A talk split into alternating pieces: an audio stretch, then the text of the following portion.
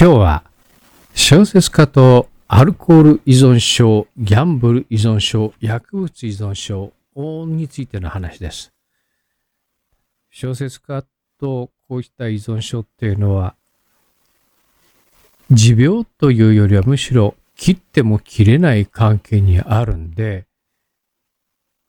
いろいろ注意しようねっていうまあそんなような話です。新刊家康の選択小牧長久手大絶賛発売中鈴木喜一郎作家ラジオ。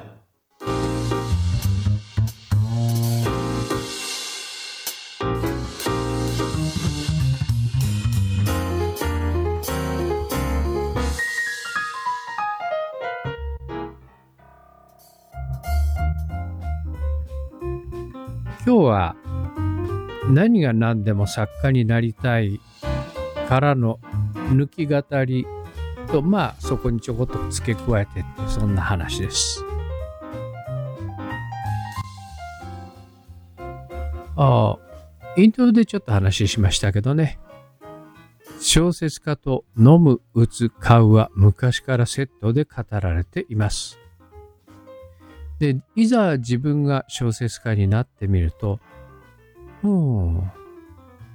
う、確かに小説家にアルコール依存症やギャンブル依存症、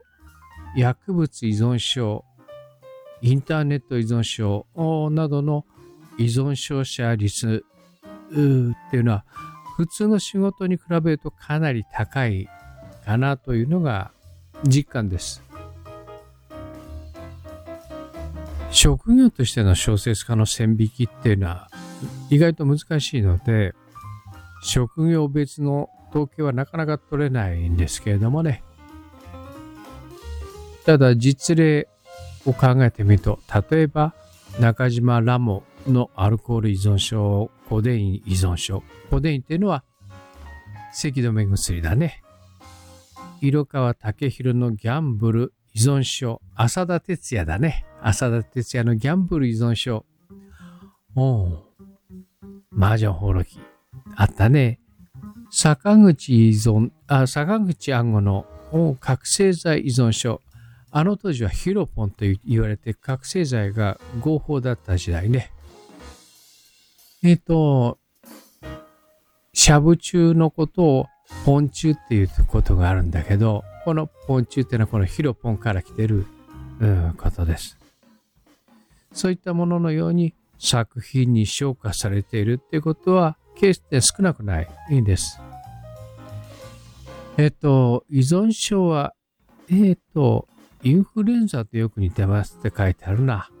同じものや同じ状態、同じ環境に置かれていても発症する人としない人がいる。これ聞いてる人は実感湧くかな？糖尿病の、まあインフルエンザよりもむしろ糖尿病の方に近いけどね、依存症ってね。えっ、ー、と、一生お付き合いしていって、えー、いい状態をこう維持しなきゃいけないとか、ほっとくと再発して悪化するとか、そういうところが、あの、依存症と、なんだな、あ糖尿病って似てるんだけど、ただこれ聞いてる人、若い人は糖尿病って聞いてもピンとこないだろう。インフルエンザの方がわかるかな。というふうです。で、知っておきたい依存症のメカニズムっていう、そういうホームページいくつかありますので、サイトで検索かけて、えー、調べてみてください。えっと、依存症になりやすい人。これね、依存症っていうのは、例えば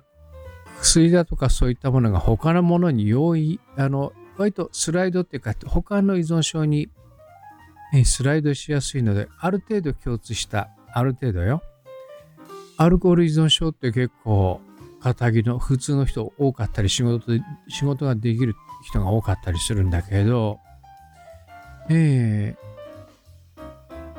ー、依存症の人というのは以下のようなあ特徴がよく指摘されているということです。つまり自分に満足できていない日頃強いストレスを抱えている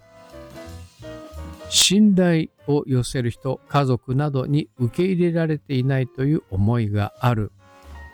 いつも孤独を感じている。えー、コンプレックスが強いと。大体こんなような、うん、特徴が指摘されているということです。で、これ並べてみると、結構小説を書こうという人の、うん、特性に非常にに共通する部分が多いです。自分に満足できていない。そもそも自分の人生に満足している人ならば小説を書こうという発想はしないよね。ええ小説というのは手軽で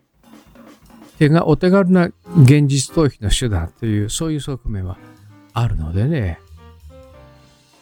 日頃強いストレスを抱えているっていうところですけども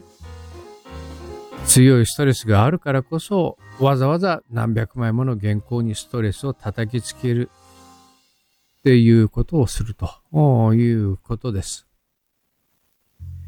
いつも孤独を感じている。小説の執筆書っていつも孤独だからね。コンプレックスが強い。そう、コンプレックスのがあ想像、クリエイトの原動力になるのは、まあこれはよく知られているところです。で、皮肉な話なんですけども、日常生活ではマイナスとされるというこういった依存症のその要素、特徴というのは小説を書く上では不可欠でプラスの要因に働くということです。以前、ある、まあ、名前の知られた、その、隠してもしょうがないな。えっ、と、角川春樹さんが、に、その、話をされたことがある。あのね、鈴木さんね、飲む、打つ、買うの3つを揃えると大成しないので、それは気をつけましょうね。ただ、どれか一つ、飲む、打つ、買うのどれか一つには溺れなさいっていう話をされたことがありました。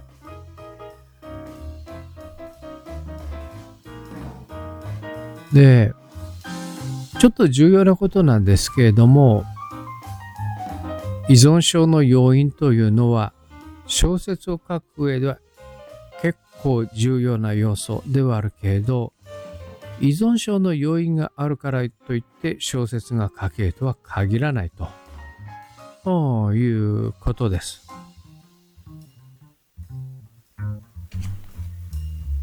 まあこの真何が何でも作家になりたい。初版を出したのがもう、最初に書いたのが、あ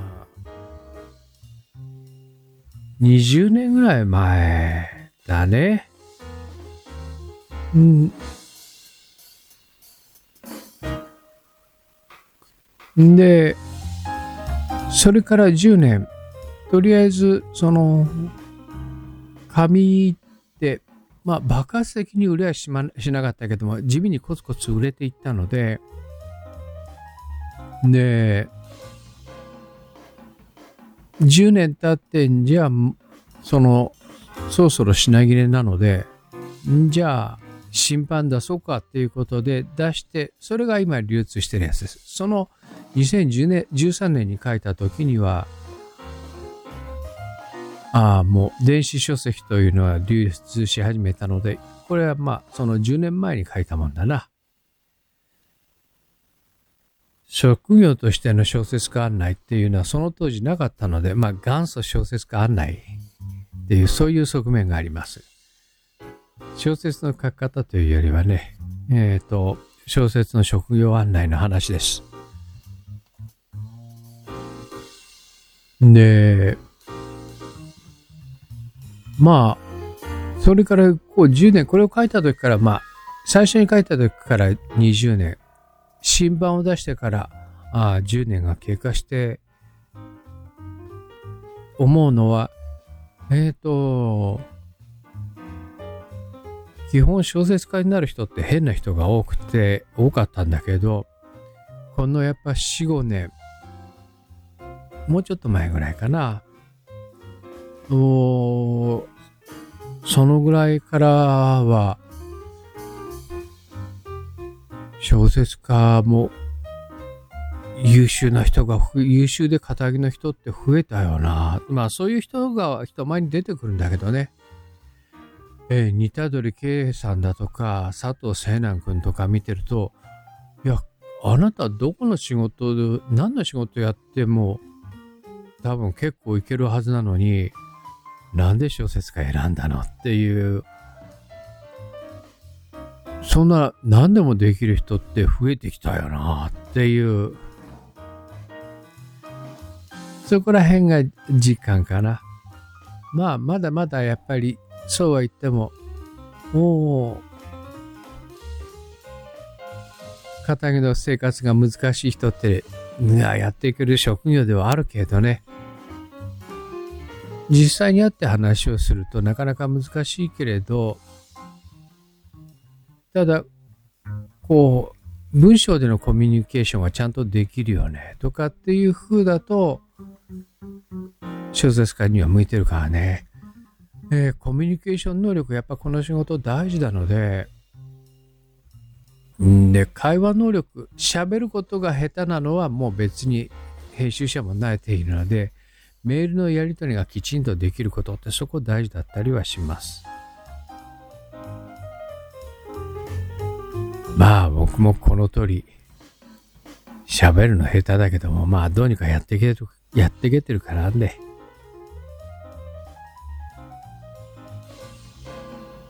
まあ、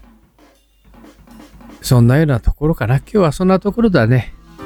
えー、えっと、あそうそうそう。最後の告知ね。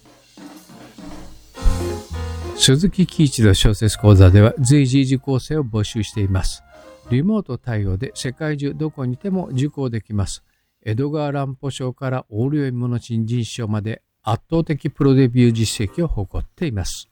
受講申し込みは概要欄からアクセスしてください。この番組へのお便り、ご質問を募集しています。Google フォームで匿名ボックスを用意しました。概要欄からアクセスしてください。その時にラジオネームを書き添えてくださると嬉しいです。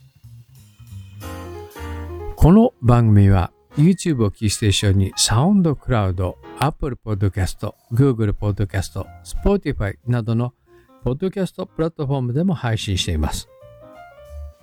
というところで今日の鈴木喜一のサッカーラジオ、そんなところで、ではではでは。